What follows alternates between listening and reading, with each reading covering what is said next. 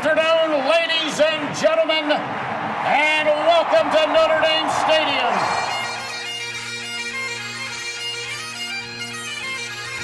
Zbikowski trying to get to the outside. He has blockers in front.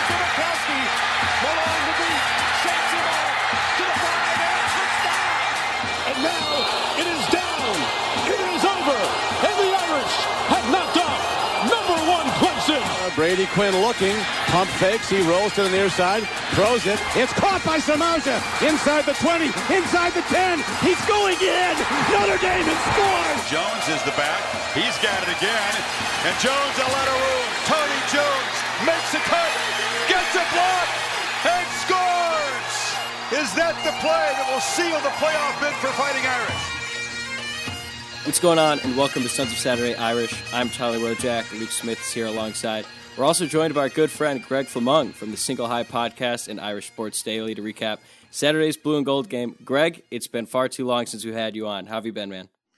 I'm doing splendid, boys. Um, you just reminded me before we start recording. This is like our one year anniversary of uh, me coming on as a guest, so it's like an honor. happy to be happy to be back, a recurring guest.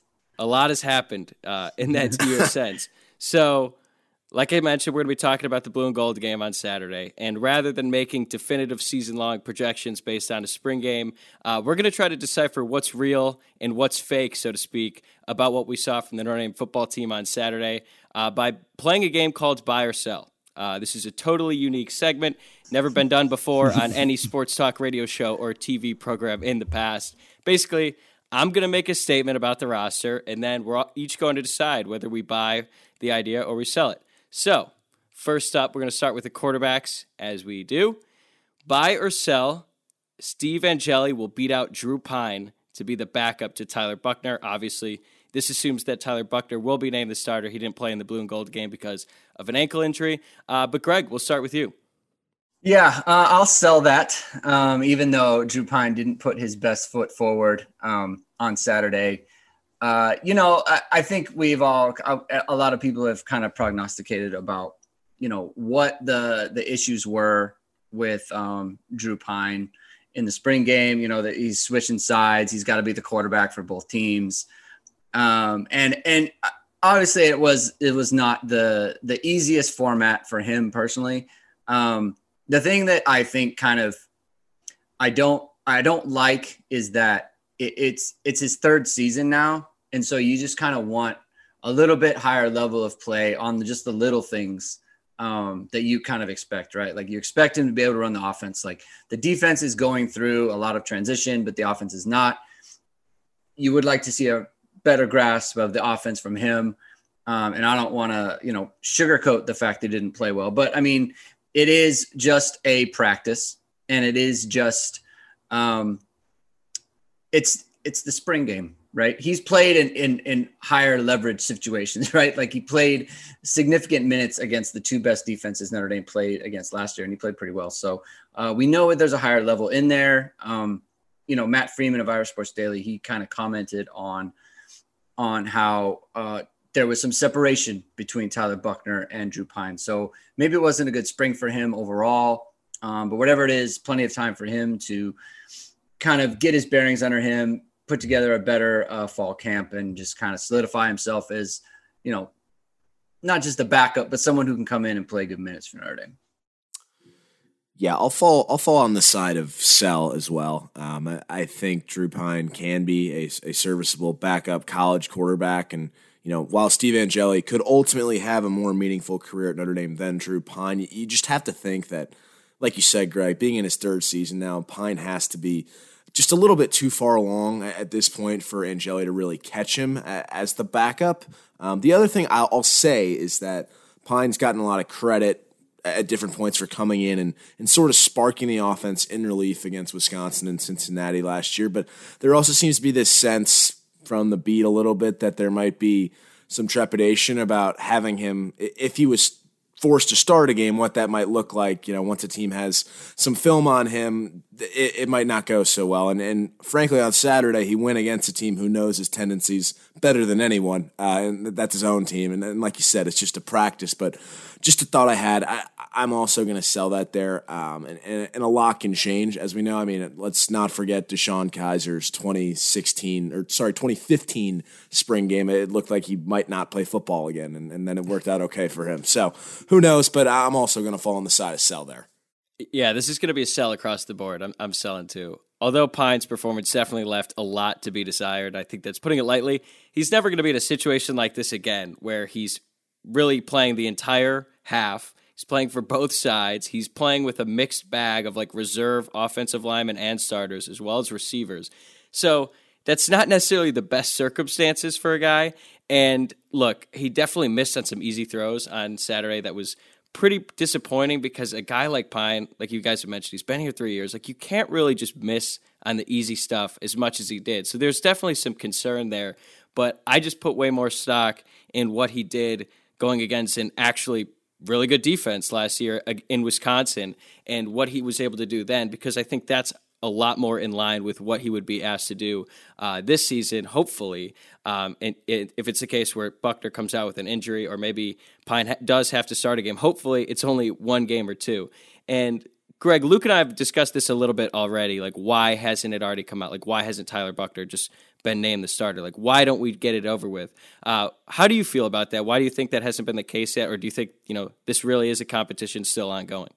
Um, it's probably just because there's no incumbent, I guess. Like coaches, for whatever reason, if if there's two people vying for a job and neither one has like starting experience, then they always just let it go to the fall.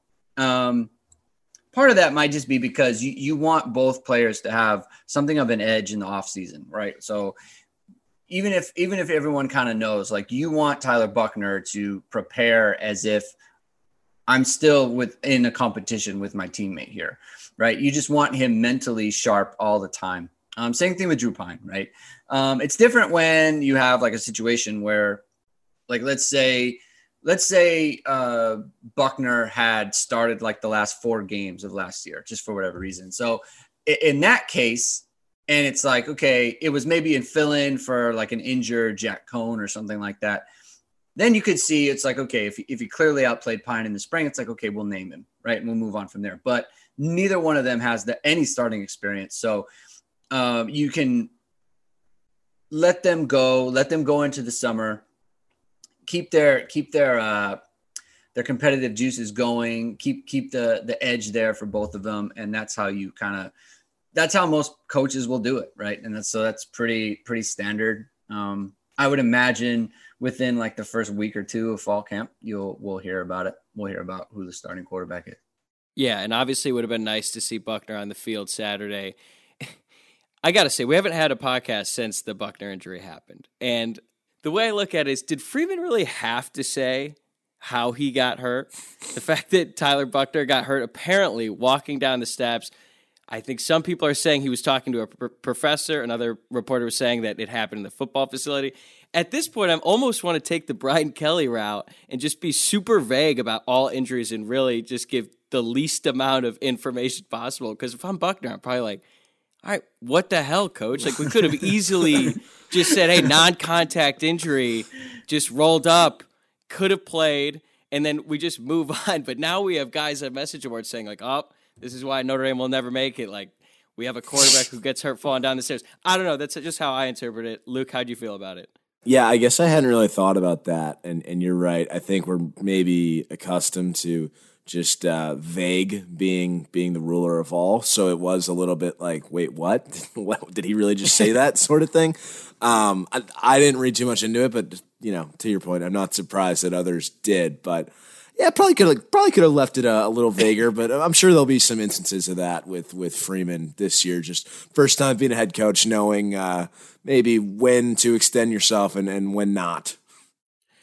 I don't know. Maybe he thought he maybe he did it thinking, hey, like it'll soften the blow. Maybe like, oh, it was a non football injury. People will be less harsh on him. I don't know. That's just that's just how I took it. Yeah, I don't know. All right, we'll move on to the next buy or sell topic. Buy or sell the combination of Chris Tyree and Jadarian Price will outgain Logan Diggs and Audric Estime, and we'll say combined rushing and receiving yards this season. Uh, Luke, we'll start with you. I I think I'm going to say I'll buy this. Uh, I frankly I could see this going either way, uh, but but I expect Chris Tyree specifically to be a threat both in the in the passing and run game this year, like what we saw in the Fiesta Bowl. And, and Jadarian Price seems like a real ball player. Like I don't think Notre Dame's going to have a choice not to play him. Um, but but that said, I, I think the bigger story is that Notre Dame's running back room appears to be in a really good place this year, and it should be fun to watch regardless of you know if that duo outgains Diggs and Estime, um, because I, I, think that it sounds like they've all shown flashes this spring. I mean, I, Tyree was hurt a little bit, but I, I, think we know what he's capable of when healthy. Um, but I think it's just in a really good you know position, regardless of um, who's actually going to end up. If we look at it in that sort of tandem. Um, but I, I, guess I'll say I'll, I'll buy that because I am expecting big years from both of those guys. Not to say that you know, I don't expect some success from from Diggs and Estime as well. So I'm gonna I'm gonna fall I'm gonna fall prey to the uh, the spring game overreaction theater. I'm gonna sell this, and I'm going to. Um, gosh darn it, I'm gonna do the thing that I know I shouldn't do, but I'm gonna do it because it's fun. I I I I have a feeling about estime. So here's the thing. Chris Tyree, he's a little banged up himself, right? Like he he's had some injuries. Um, he's been banged up for a while, kind of. He's been banged up, right? Like he had the, he had the turf toe last year, and then he had the ankle this the, uh, this spring. So he missed a bunch of practices that way. Uh, Logan Diggs got banged up, and and you know I, I think Estime is is he has that. Uh, he says he's going to win the Doak Walker and then he's going to win the Heisman or whatever he said. And, and it's just, I think he's determined and, and, and Deland McCullough has been very, very willing to praise him. And, and I think just watching him run, he just has that kind of forward lean, kind of bowling ball type of, um, type of running style. And, and I don't know that he's going to run for a thousand yards this year I could see the leading running back having like 700 yards. Um, you know, you know, like a 700 yard back, 600 yard back, you know, 300, 400, that sort of thing. So I think the combination of Estime and Diggs um, could very well be kind of the leading rushers. Like I, I, I don't know that like Jadarian Price, right? Everyone's super excited about him, and and and I am excited about him too, for real. But there's a difference between you are a guy who can come in and get, you know, four or five carries a game, right? Maybe throw you a ball or here, here or two there, and being like, you're someone that we are going to count on to win games, right? And and I don't like with upperclassmen or guys that are older than him ahead of him. I just don't know that like that's really needed. You can give him a, like some work, but the, I think the other more important carries are going to go to the guys who are older than him. And so I think I think it's very well possible. Like I, I would I would sell that. I would say I think I, I would bet if I had to go to Vegas, I would bet on Diggs and Estime.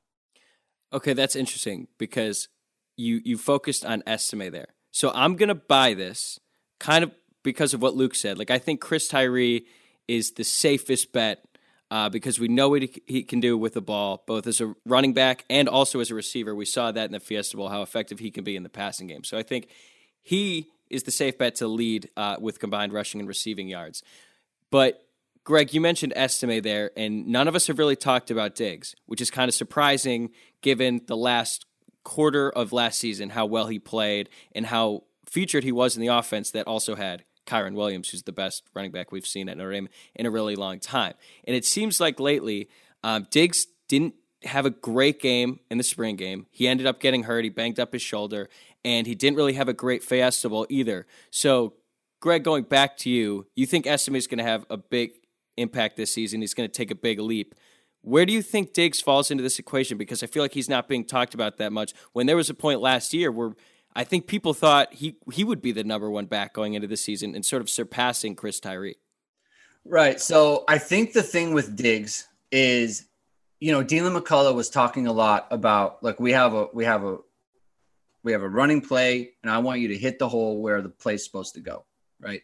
And the thing that Diggs was doing a lot last year, and he probably needs to get out of his system, is he was doing the the Le'Veon Bell thing Yeah. to the point of absurdity almost. Like you're like come on man. Like you some sometimes it's fine and sometimes it isn't and it was like an every carry thing right? And and i think that it got to be too much for him. And i think he still has that in him a little bit right? Like he's getting the ball and he's kind of searching right? And i think he needs to stop searching. I think he needs to just hit it and go. And i think that the thing that estime does is he hits it and he he goes right? Like he it's not to say that he always pounds it up inside. Like he'll bounce it sometimes. A lot of people don't like that. I personally don't have a big problem with it. If that's his running style it's his running style. Or But- hurdle. Attempted exactly. hurdle. yeah yeah attempted hurdle. But it, it it's i think that he's a lot more um he's a lot more decisive and and i think diggs has to work through that. But at the same time like i focused on estime be, almost because i feel like diggs his role is more set than diggs than estime's is so it's like to me if there's like even like a little bit of injury to tyree then that makes Diggs and Estime like now they're getting a ton of carries, right? So and and Tyree's been getting hurt. All right, we'll move on to the receiver position. Buy or sell, Jayden Thomas will finish with more receptions than Deion Colzie. Luke, we'll start with you. I'm selling this. Uh, I, I do expect Jayden Thomas to be a serviceable receiver this year, and and I'll be honest, I, I'm the way I'm answering this one in particular is probably just like some maybe misguided optimism. Um, but I'd like to believe that this receiver room is going to have you know for a pretty small room some capable options. But I I don't know what I'm basing this off of, but I'd like to think that some of the Colzie talk there, there's been some talk that maybe you know he's not driven as or as driven where the coaches want him to be and, and maybe had a little bit of a disappointing spring. I'm, I'm hopeful that that's a little bit overblown. Um, he did only have four catches last year, but we saw him on the field at important moments, including in the fourth quarter against Cincinnati, picked up a big first down against USC. And, and I just feel like every year or every other year, there seems to be a guy who we hear uh, they're not performing in spring, and then it seems like they still end up fine in the season. Um, Isaiah Foskey comes to mind last year a little bit, um, but I, I'm, I'm not saying that Deion Colzie is going to be Isaiah Foskey on offense by any means, but I'm just, but I'm just hopeful um, that he he will have you know a pretty good season this coming fall, and, and I also do think that Jayden Thomas is going to be a serviceable serviceable receiver for us, but I'll I'll put Colzie at, at slightly uh, more production than than what Thomas puts out. So it sounded like to me that Luke was predicting. Um, let's see. So Foskey, what what he was he one behind the all the sack record Yeah. single season? Yeah. Is that what he was? So so I guess what he's saying is like 15 touchdown receptions for Colzie Yeah, this so, year. like, I think Will that's what- Fuller, what a- sophomore What year. a- That's yeah. what it sounds Yeah, like. exactly. I mean, like I said, there's some misguided optimism, but you know, so uh, well i'm going to back up luke a little bit um, and i'm going to say uh, sell on that because here's the thing i when i went into this game first of all when, when i heard buchner was out i was like okay i am shutting down expectations for For like, receivers. r- receivers even and dbs frankly yeah. because they're not going to get tested either, right? Um, so I, I that part of it was just kind of gone. For me, it was like I want to see how they're moving around, right? And and I, specifically Colzie because I thought last year he he needed to get stronger, he needed to get more explosive, like as a Division One football player. And so I was just focused on the way that he was moving around out there. And I thought he looked stronger. I thought he looked quicker. I thought he looked more explosive, right? Like a better athlete. And I think that was important for him, is important step. And I do think that he's going to be more productive because they are kind of they need him to be good because he is the one big guy, right? Aside from Tobias Merriweather who's coming in, but they need him to be um an important kind of kind of aspect of the offense, right? He's he's the big guy. They need him on the boundary. So um I think I think they're gonna they're gonna they're gonna get him going, and I think that they're gonna put more on him. I did like what I saw from Jayden Thomas. Um, like Luke said, I, th- I think he can be a, a, serviceable player. I think he can be um, a guy who can help the team. I think Deion Colzie is going to have a bigger role, and I think that he's going to he's going to get more targets, and therefore he's going to have more receptions.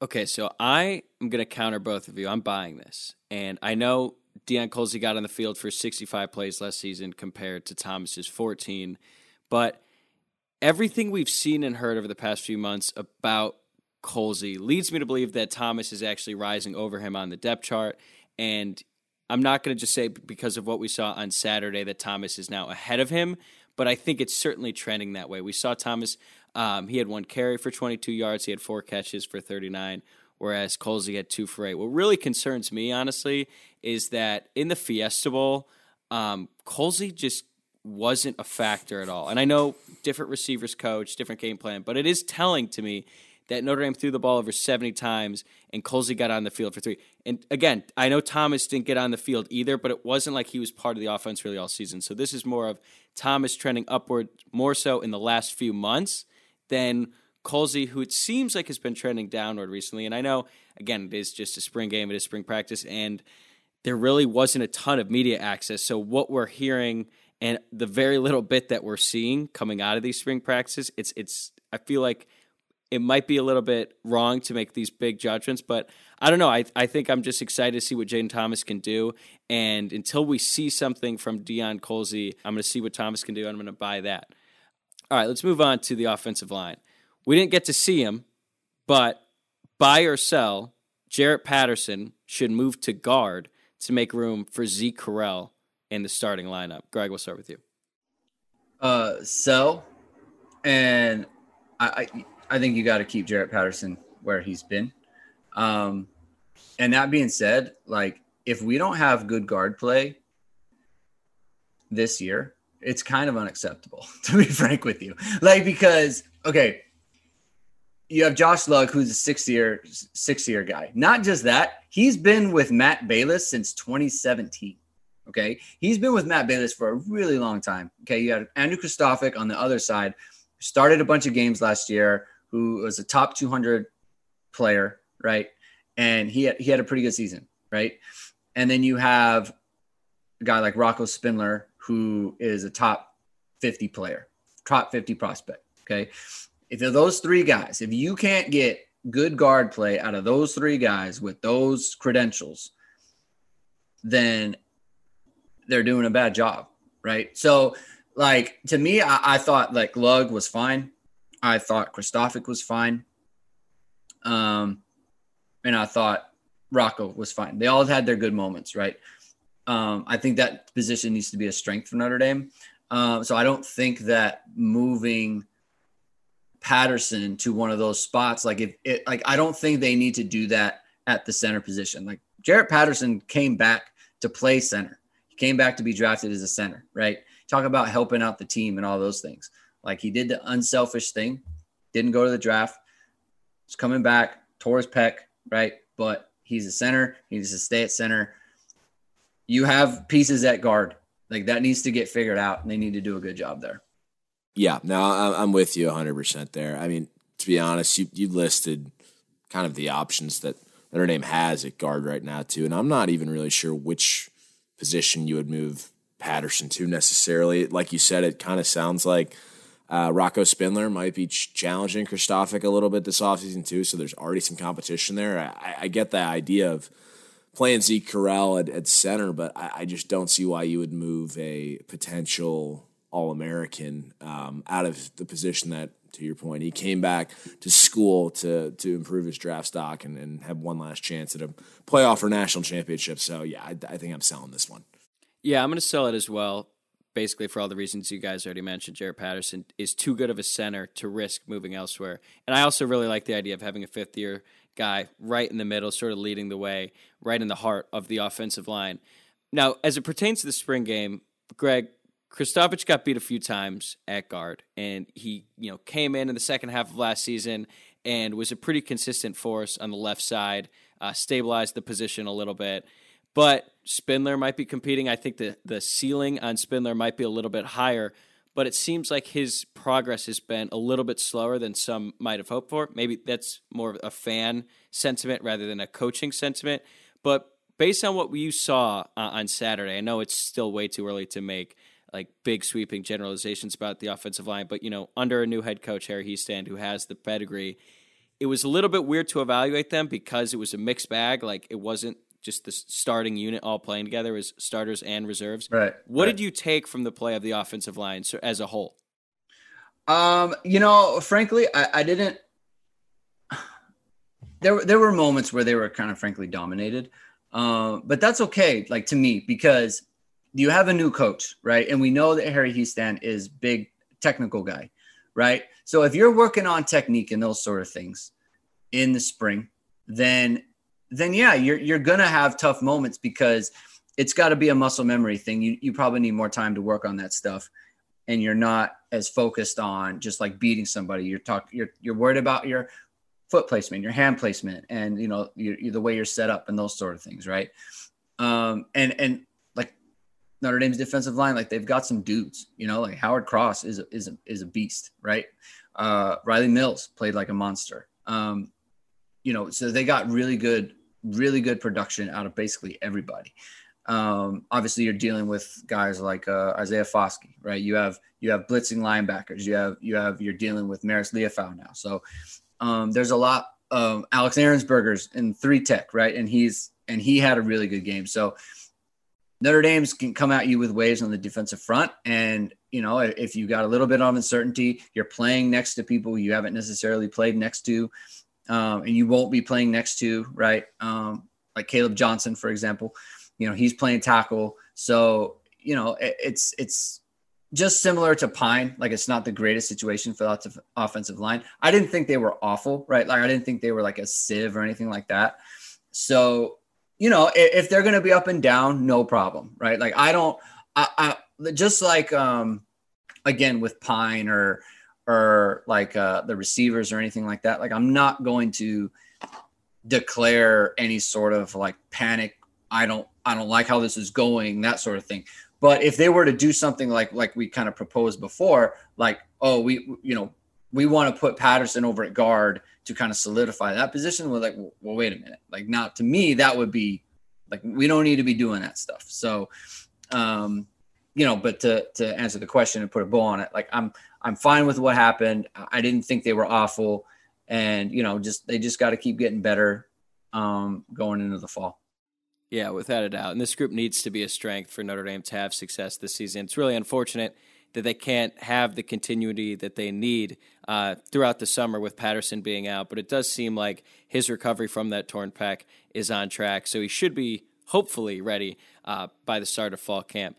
Greg, you mentioned the defensive line being a really stout unit, and this might be the the boldest of the buy or sell takes here. So buy or sell, this defensive line unit will be Notre Dame's best since 2012, which obviously featured a lot of star power, Stephon Tuitt, Louis Nix, um, and flanked by Kapron Lewis Moore. That unit was a big reason why Notre Dame was able to go undefeated that year during the regular season. Um, but this this group could be loaded this year. So, Luke, are you buying or selling?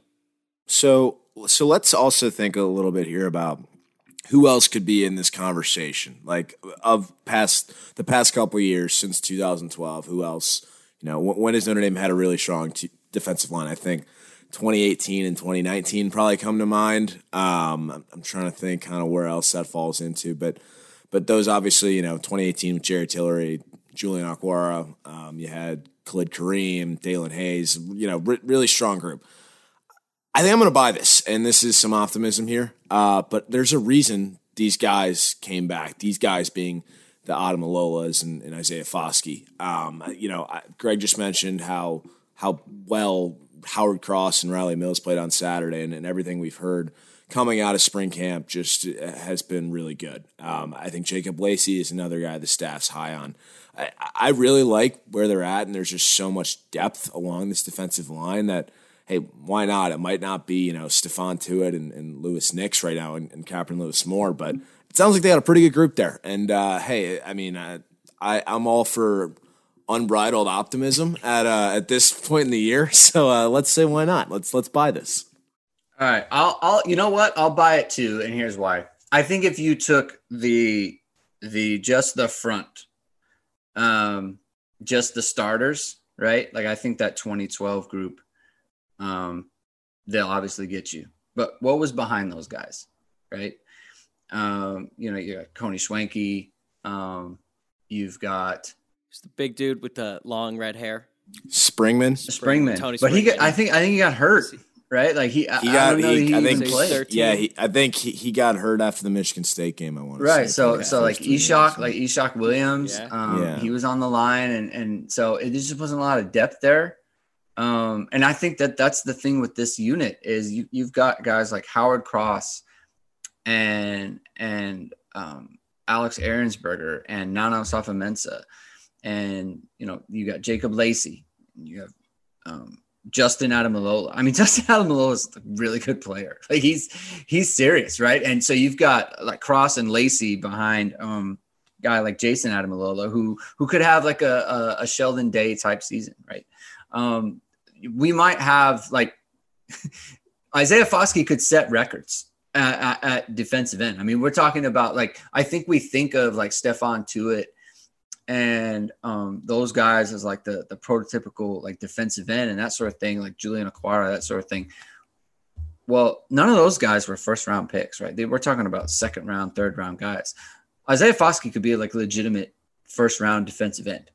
Um, you know, talking about setting Notre Dame records for sacks, right? So um, I, I think the on the ceiling end of Foskey, because like you know, Foskey didn't get a lot of credit for what happened in the game.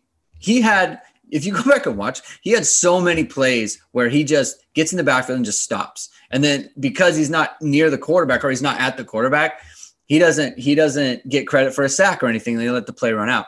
He he would have had three four sacks, no problem, right in the game, and he was wasn't out there very often, right? So he he looked really he looked really good. Um, so I, I think you have the the upside, the star power with Foskey, and then you have the depth behind him.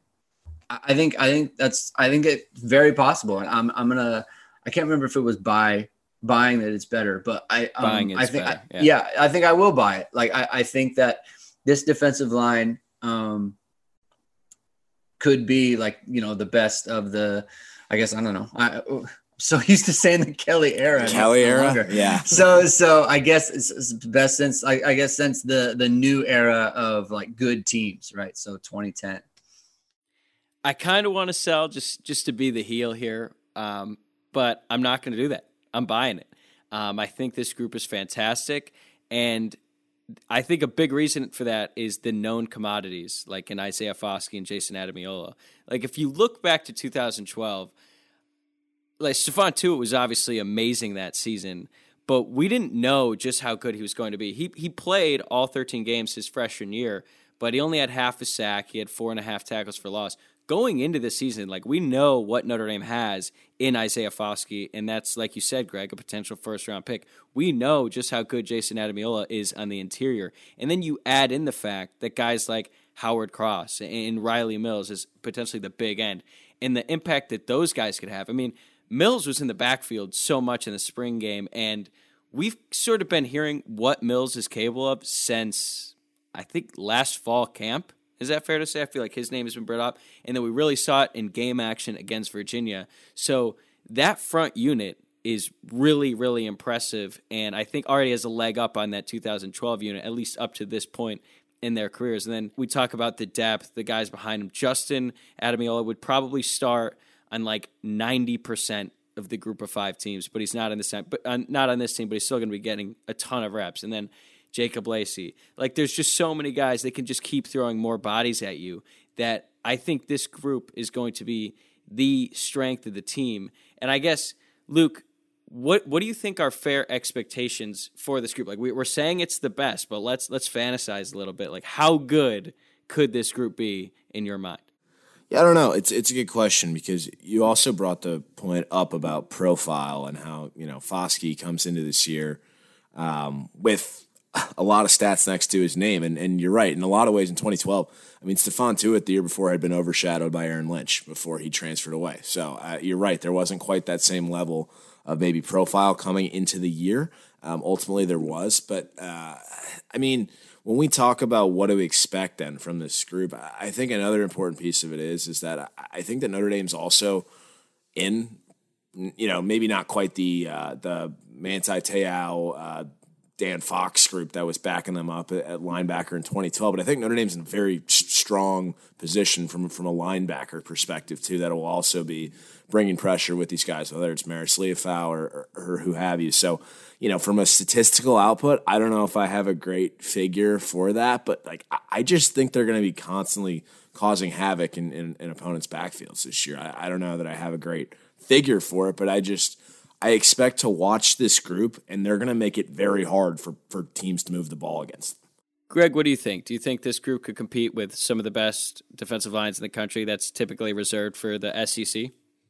Yeah, and I think Luke just made a really good, really good point. That the the linebackers are they they're kind of fit into this because they're going to use Marist so much as a blitzer, and they're going to use Prince Kollie so much. And we saw, um, you know, Junior uh, Junior Tuihalamaka, right? Like he was shooting gaps and that sort of thing, and really timing up blitzes really well. And I think that that it, it kind of blends into the defensive line because they're using them on the line basically, right? So um, is as far as front seven goes, I, I think it's just going to be very difficult. And and and just to you know kind of piggyback onto the defensive line and how deep they are, like this linebacking corps.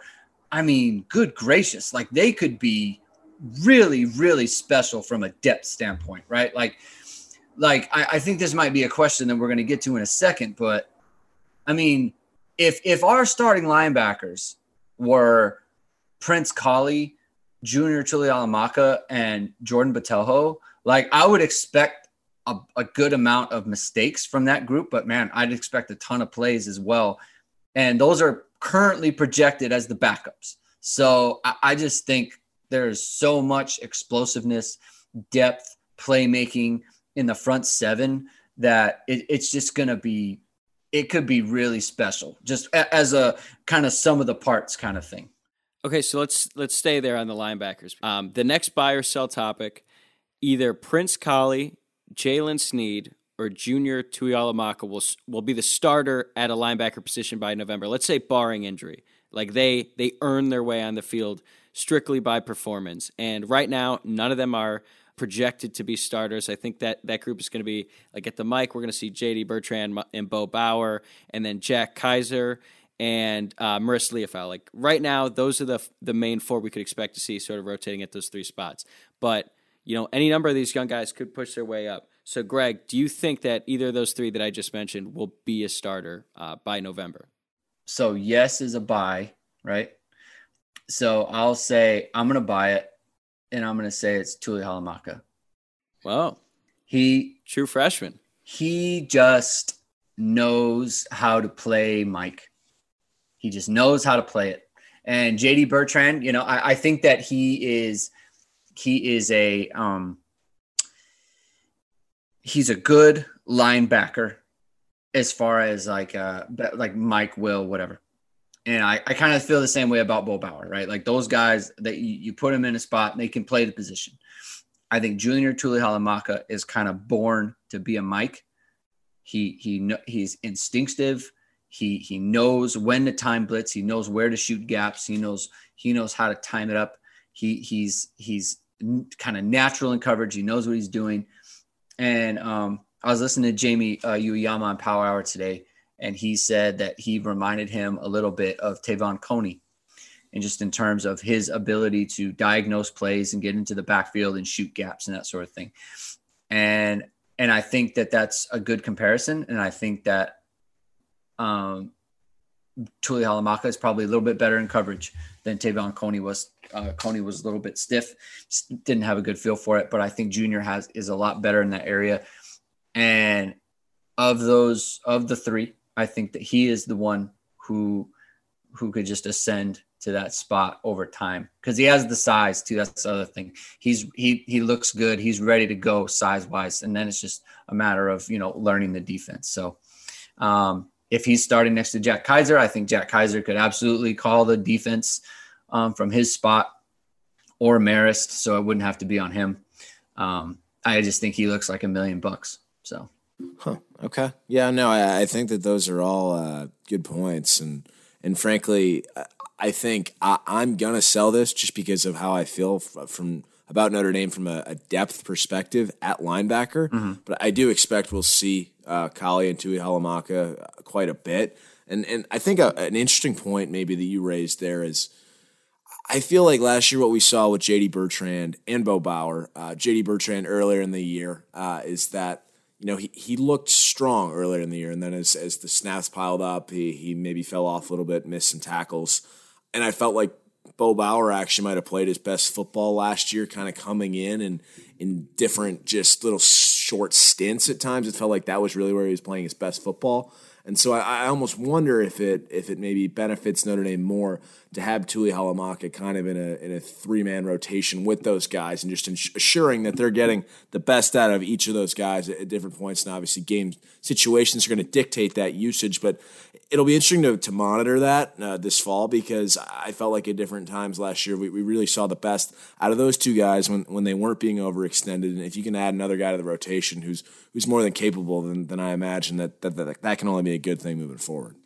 Uh, so I'm going to sell this as well, and I think part of this might be I'm still a little bit uh, in the mindset of the Kelly era, where seeing a really young linebacker start was just not possible. Um, immediately, like Nyles Morgan comes to mind when everyone was calling for him to start over Joe Schmidt. And then once Joe Schmidt got injured, we kind of saw why he wasn't starting. The defense, Brian VanGorder's defense, I should say, was a little bit too complex. And I don't think Nyles had a, a good enough grasp to start. It's a little bit interesting now because Notre Dame does have a new defensive coordinator, Al Golden, one who does have an NFL background. So I'm a little bit curious to see what the complexity of this defense will look like. And will it be too much or too advanced for a true freshman like Tuihalamaka to insert himself? I guess that's why I'm surprised, Greg, that you mentioned him because he's a true freshman and he would be jumping JD Bertrand, who's a senior, and Bo Bauer, who's a fifth year senior. That just seems to be like a, a giant leap. So I guess a, a counter question to that would be what do you expect from Al Golden's defense? And I don't want to use the spring game as like, oh, this is what we're going to be seeing because it, it's a spring game. Like it's meant to be vanilla. Notre Dame's offense was super vanilla as well. So I guess based on what you've heard about his his scheme, referring to Golden, like where do you see a, a place for these young guys like Kollie, like Sneed, and like Tuihalamaka to really just like excel in this new scheme and then become a starter? Well, I think I, I mean I think I project it for Tuihalamaka just because of the instincts of the position. You know, some guys just know how to play it. Um, I think Kollie is more. Um, I think Kollie needs to to see it from uh, Marist first. And I think when Kollie sees it from Marist, then it's like, okay, this is like, because I think Marist plays the type of way that Kollie needs to be playing. Um, and, and, first of all, I thought Kollie looked great in the game. I thought he looked physically. I thought he looked a lot better. He was a lot quicker. He he just looked more explosive to me. Um, and he made a couple plays as well. I think that, but he needs that that little bit of edge that Marist has. And once he sees it from Maris, um, he can do it himself. Maybe even in a better way because I think he might be a little bit more explosive athlete. Whereas I think Tuihalamaka just knows. He just he doesn't have to see it from anyone. He just knows. And and I think that what what Al Golden does um, and and Marcus Freeman to even some extent is they are they are shooting that Mike linebacker into the A gap all the time. Just just get in there and muck up plays. And I think that we saw it from Junior in um in high school as well. He's just a very good blitzer. He knows how to time it up. He knows how to get himself skinny. He knows how to shoot through the line and, and to wedge his way in there. He did it a couple times in the game on Saturday. Um, messed up a couple plays, one where he made the tackle and one where um, someone had to cut it back, and then another uh, linebacker made the tackle. And it's that type of thing where it's like you have a player who fits a scheme to where he he's very good at the thing that they want him to do and that's why I feel like he's the one who can kind of make that role for himself because that Marcus That's his guy, right? Like as soon as Marcus Freeman was hired, like suddenly Junior Tuihalamaka like was on Notre Dame's radar. We never heard his name. And then he gets hired and suddenly he decommits from USC and like Notre Dame's the favorite, right? So I just think Marcus Freeman, he's a linebacker coach. He he recruited him. He loves him. He loves the fit in the defense, and so that's where I kind of think, um, you know, that's where that kind of connection will work out for him. One linebacker I didn't mention in this topic, but I do want to touch on him because he had a really solid game on Saturday. Uh, Jordan Botelho, he had five tackles, he had a pick. We haven't mentioned him yet so far, due in part to the fact that I don't think anyone's totally sure about what is his position. Um, we know he's really athletic. We know he's a violent football player, but the term hasn't found a home, but has been used pretty often um, with him. But we've seen some flashes where it can be really good. Uh, the Wisconsin game comes to mind, and Luke, I know he's been kind of a favorite of ours ever since we heard that he got kicked out of a basketball game in high school for starting a fight, and there was actually some concern that he might even get into Notre Dame. So, uh, not gonna lie, I kind of love that personality on the roster. so, uh, Luke, what are your expectations for Botelho? Because we we know he's got the talent, but we just don't know where he's going yet. Well, first off, it was a high school volleyball game, not basketball game, which Even makes better. it even better. Yes. because I don't, I don't Yes. Hell yeah, let's get riled up for some volleyball. Um, but as far as expectations go, you know, I don't know if there's a huge takeaway in terms of position from his strong performance on Saturday, but I, I think at a minimum, it's got to provide him and the staff with some confidence that he's coming along the right way. Um, now, I, I, like I said, I don't know if that necessarily means you know they know what exactly they're going to do with him next year, but I, I, I have to believe that they like how he's progressing now, and you know it, it, it can take some time to get acclimated once you get to Notre Dame, and, and we, as we know, he's he's had some interesting things happen to him while he's been there. Um, but I, I think I like where he's at right now, and and like it, it I don't want to call it an embarrassment of riches, but it, it just it, feels like Notre Dame is very fortunate um, along the defense, especially in the front seven. Just the amount of quality playmakers that they have on that roster. It'll be really interesting to see how Al Golden uses them all because I just don't know, you know, how many snaps are there for when you have this many good players. So it'll be really interesting to see how that's managed this fall. But I think Botelho is a guy that um, has positioned himself to to be in the conversation, you know, this fall. Now, who knows what position that's at, but I, but I like where he's at. Greg, how do you feel about Botelho?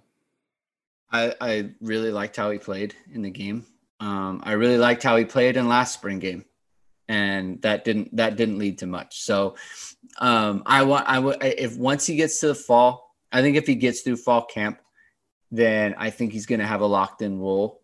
Um, I I think I think he'll have the role. Um, he'll take over for what Isaiah Pryor did last year, um, where he'll kind of split with Kiser, and um, if anything happens to Kiser, then you know, then I think it's Botelho's job, and and it's just a matter of like, can he keep away from the mistakes?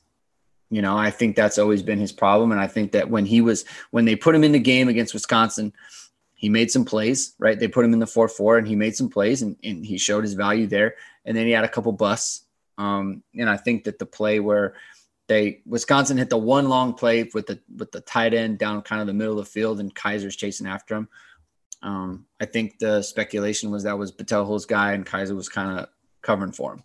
So, um, you know that sort of thing, right? Like that kills the defense, and you can't have that. So, if he can eliminate those things, we know the the the the playmaking is there. We know the the volatility, for lack of a better way to put it, like that's there. Um, we saw him coming around the corner um, looking really good as an athlete. Uh, I think a tackle for no gain on one of the backs. And obviously, he had the interception. He looked quick on that. So, skill set is there, mindset is there, the temperament is there. Just got to clean up the mistakes. But um, I think at the very least, he's got a kind of a part time role with Kiser at the Rover. So. Yeah, and there's been concerns about Botelho's coverage ability, and hey, he had, he had an interception on Saturday. Although I think uh, honestly, the three of us could have made that play. It was the ball was thrown right to him, but it's a stat nonetheless. But we'll keep it on interceptions. The next topic here: buy or sell. Brandon Joseph, the new safety transfer from Northwestern. Uh, Brandon Joseph will finish with five or more interceptions this season. The reason I picked the number five is because that is one more than the season high for Kyle Hamilton uh, during his career at Notre Dame. So, Greg, we'll start with you. How dare how dare you even think that? You know what? It, it's everyone's kind of comparing him to Kyle Hamilton. I didn't. I wanted of, to like find a way just because you're on with us. Yeah, this seemed to be the most logical, the most logical scenario. Yeah. Um. You know what? Like, I, I so I I think of him when I watch him play, and I haven't seen him a ton, but I just watched him in the spring game. Like he he moved around. I thought kind of like Alohi did um, and I think of him like that. In 2018, I think Alohi had four picks. So I think this would be one more than Alohi had. And um, I'm going to buy this actually. Um, should he play all all the games, right? 12 to 13. Um, and I think it's safe to say that Kyle Hamilton would have had more than five had he played all 13. So um, but I, I, I, do think so. I, I think he's he's shown, uh, you know, at Northwestern, he showed he had a nose for the ball. Um, he was around the ball a couple of times. He had a couple really good tackle for losses um, in the game.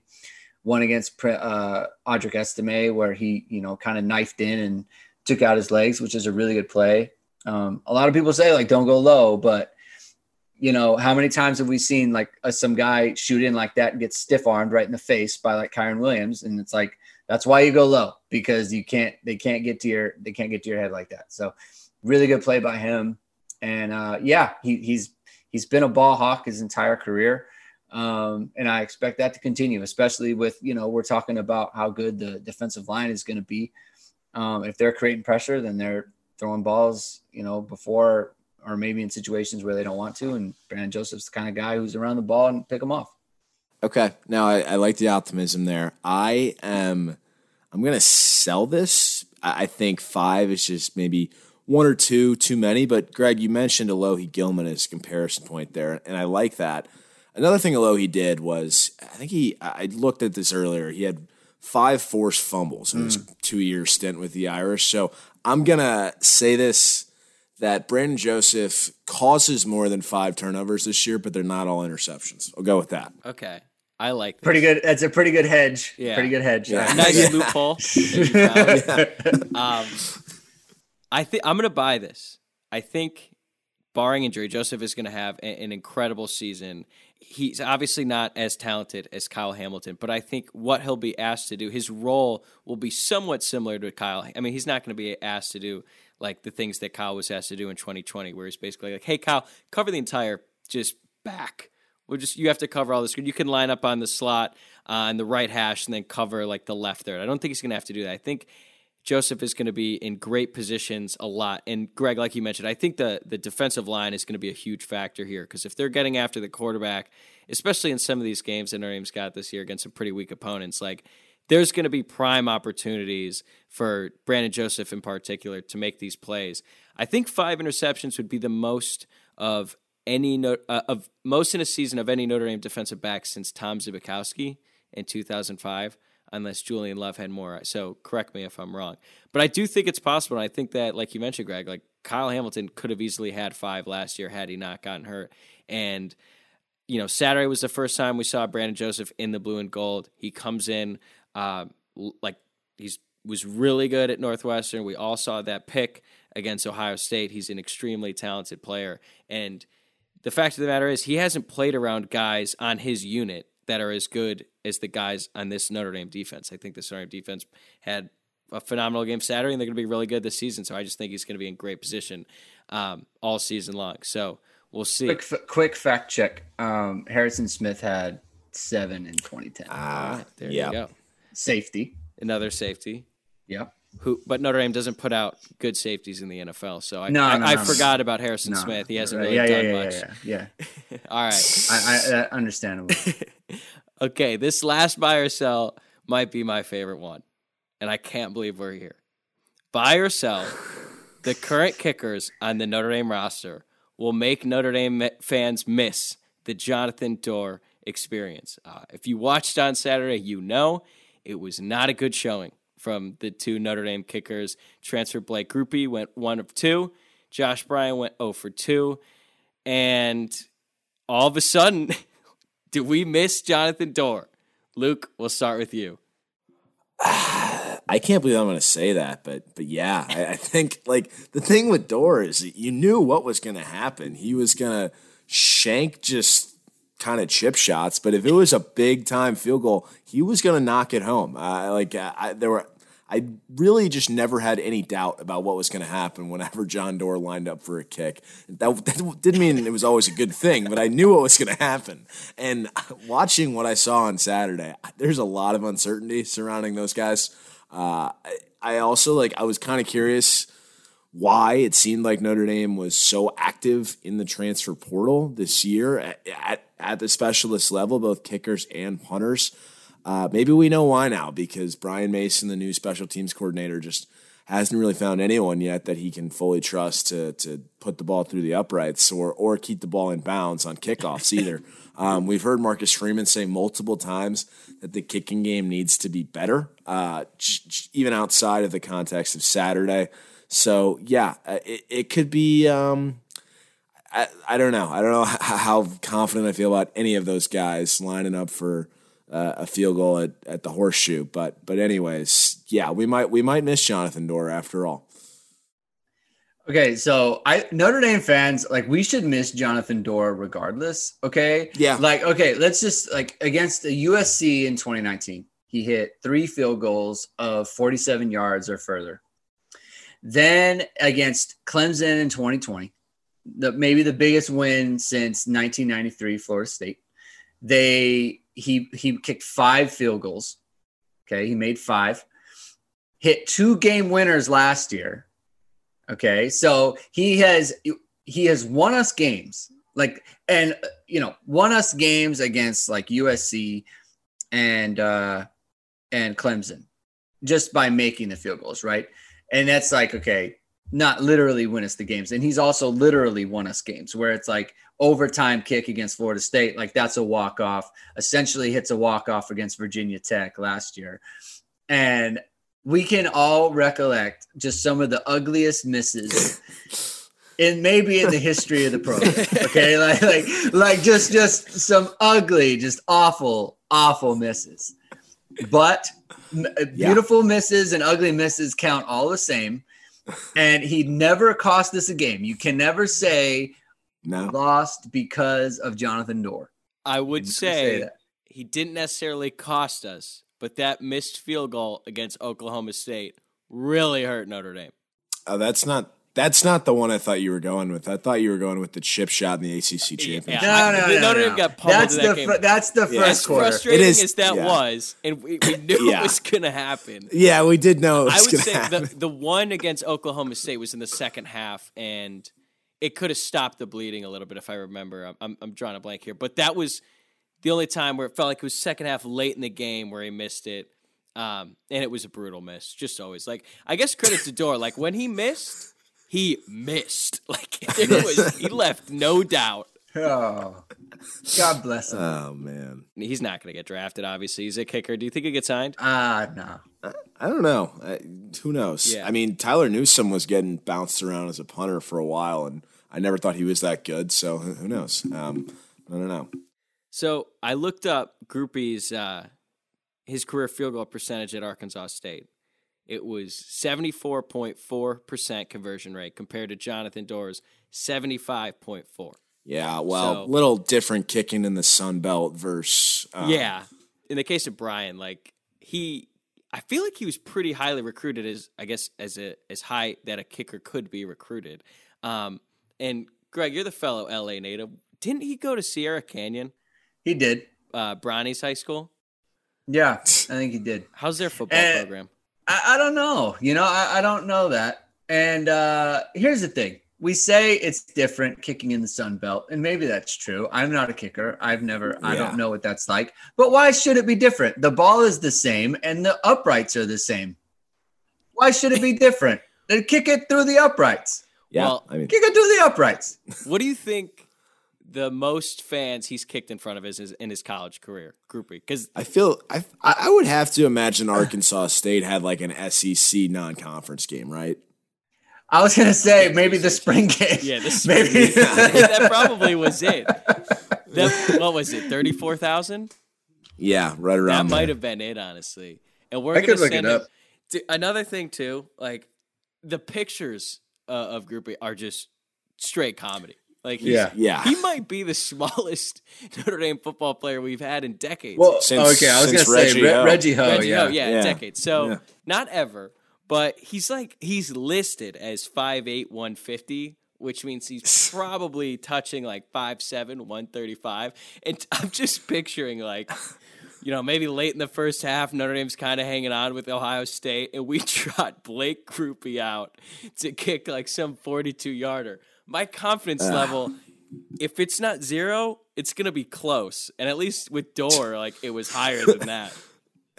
Okay, so last year, uh, he played in front of 58,772 at Washington when they lost 52 to Three. three. Let's go. Oh, so he Three. leading score. All right. Wow. Wow. Well, all of a sudden, I'm ready for him to go out, go out there in Columbus, uh, and, and kick some extra points and some field goals. But I don't know. I mean, it wasn't a great showing. I feel like I don't know about you guys, but whenever we have a new kicker, like I, the first kick, it always seems like representative. Maybe I'm just overthinking it, but the first time we see them is always, to me at least, an indicator of like, all right, what is this going to be like with you? Like when we trot him out, and if he's if he buries it, you're like, oh, okay.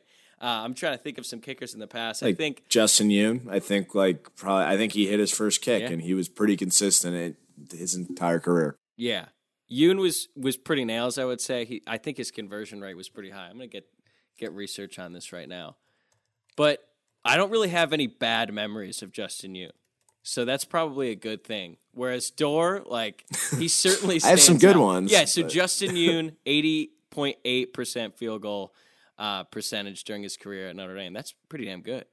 The big, the biggest kick Yoon ever missed was the uh, against Vanderbilt. They were up twenty-two to seventeen. It was Oh. like a thirty-yarder, and it almost cost them the game. Yeah, Vanderbilt. All right. Well, as we wrap this up here, um, we'll sort of close the book on Notre Dame's spring session, and I'm going to ask each of each of you, what's at the top of your summer wish list? It could be anything, um, and only one person can say a new receiver through the portal because I, I think that's understood. So just looking at the program, it could be a transfer portal thing. It could be one player like we start to hear uh, really hit a stride this summer. Um, really, you pick anything. Greg, since you're our guest, we'll start with you uh, as we wrap this up. Um, does Dante Moore count? Yeah. Can I say that? Yeah. All right, I want Dante Moore then. Five-star recruit quarterback. Yeah, I, I think that one's hard to argue with. Uh, more selfishly, I, I'm rooting for this Ohio State game to somehow get moved to uh, Sunday so I can go because as of now I have a wedding that day, so that's gonna be a little bit difficult. Oh no. But, who who is that? Who is it? Uh, my cousin is getting married in South Bend, actually, believe it or not. So uh, I'll be in South Bend while Notre Dame's in Columbus, which will be very interesting. Does your cousin listen to the show? Uh, I don't know. Uh, I don't know. That's a good question. Okay, well, that's just irresponsible. I'm Uh, sorry. Labor Day. Labor Yeah. Day. Sunday's sitting there right for you because you get that Monday off. It's just I know. I know. Be considerate. Well, um, is there Oh, any well. hope that gets changed? No, it's not happening. like Oh my I said, somehow it's not, but whatever. But on a more serious note, I, I'm also on the Dante Moore train. Um, that that would be a very nice nice gift this summer, or before this summer, preferably actually. and I know we weren't supposed to say it, but we really do need a wide receiver in the portal. Yeah, Yeah. yeah. Just in terms of numbers. Well, I was saying one person could say it, so I'll I'll, I'll take the layup there. Um, I honestly, I'd say we, we need two wide receivers. I I, um, I think uh, Tim O'Malley from Irish Illustrated reported today or said on uh, their podcast that Joe Wilkins probably won't be back until like the season starts. I don't, Yeah. Greg, have you heard similar? I have um I haven't heard similar, but just knowing the injury, if it's a Lisfranc, like it's just a problem. Like you don't want it. Yeah. I mean, this is pretty comparable. I, I partially tore my Lisfranc in the uh, Inter Hall Championship, the uh, 2 nothing barn burner that was Dillon Hall's victory over uh, shit, who did we beat? Uh, Jack you beat- Walsh is going to be pissed at you me. beat- oh, you it's beat Duncan. Duncan, Duncan yeah, Hall. yeah, Yeah. In my last football game ever, I told one of our friends right before the game, I was like, you know, I've never actually had like any serious injury. Like I've had like a c- couple concussions and like a broken finger, but nothing ever serious. then I partially tore my Lisfranc, and that sucks, man. I mean, I wasn't doing anything close to playing football, but we, we went to like three different orthopedic surgeons, and each one had a different opinion on what they should do with my foot. Some said su- surgery, some didn't. I ended up not getting surgery, and uh, I didn't play any college football games after that. So I guess we'll see with Joe Wilkins. But Greg, uh, thank you so much for joining us. This has been a blast. Uh, we'll do it again soon. Um, and for all of you listening, thank you so much. Uh, please give us a follow on social media at Sons of Sat Irish. Rate, review, and subscribe to the podcast if you haven't already. Uh, and we'll we'll be back soon. So until then, take care.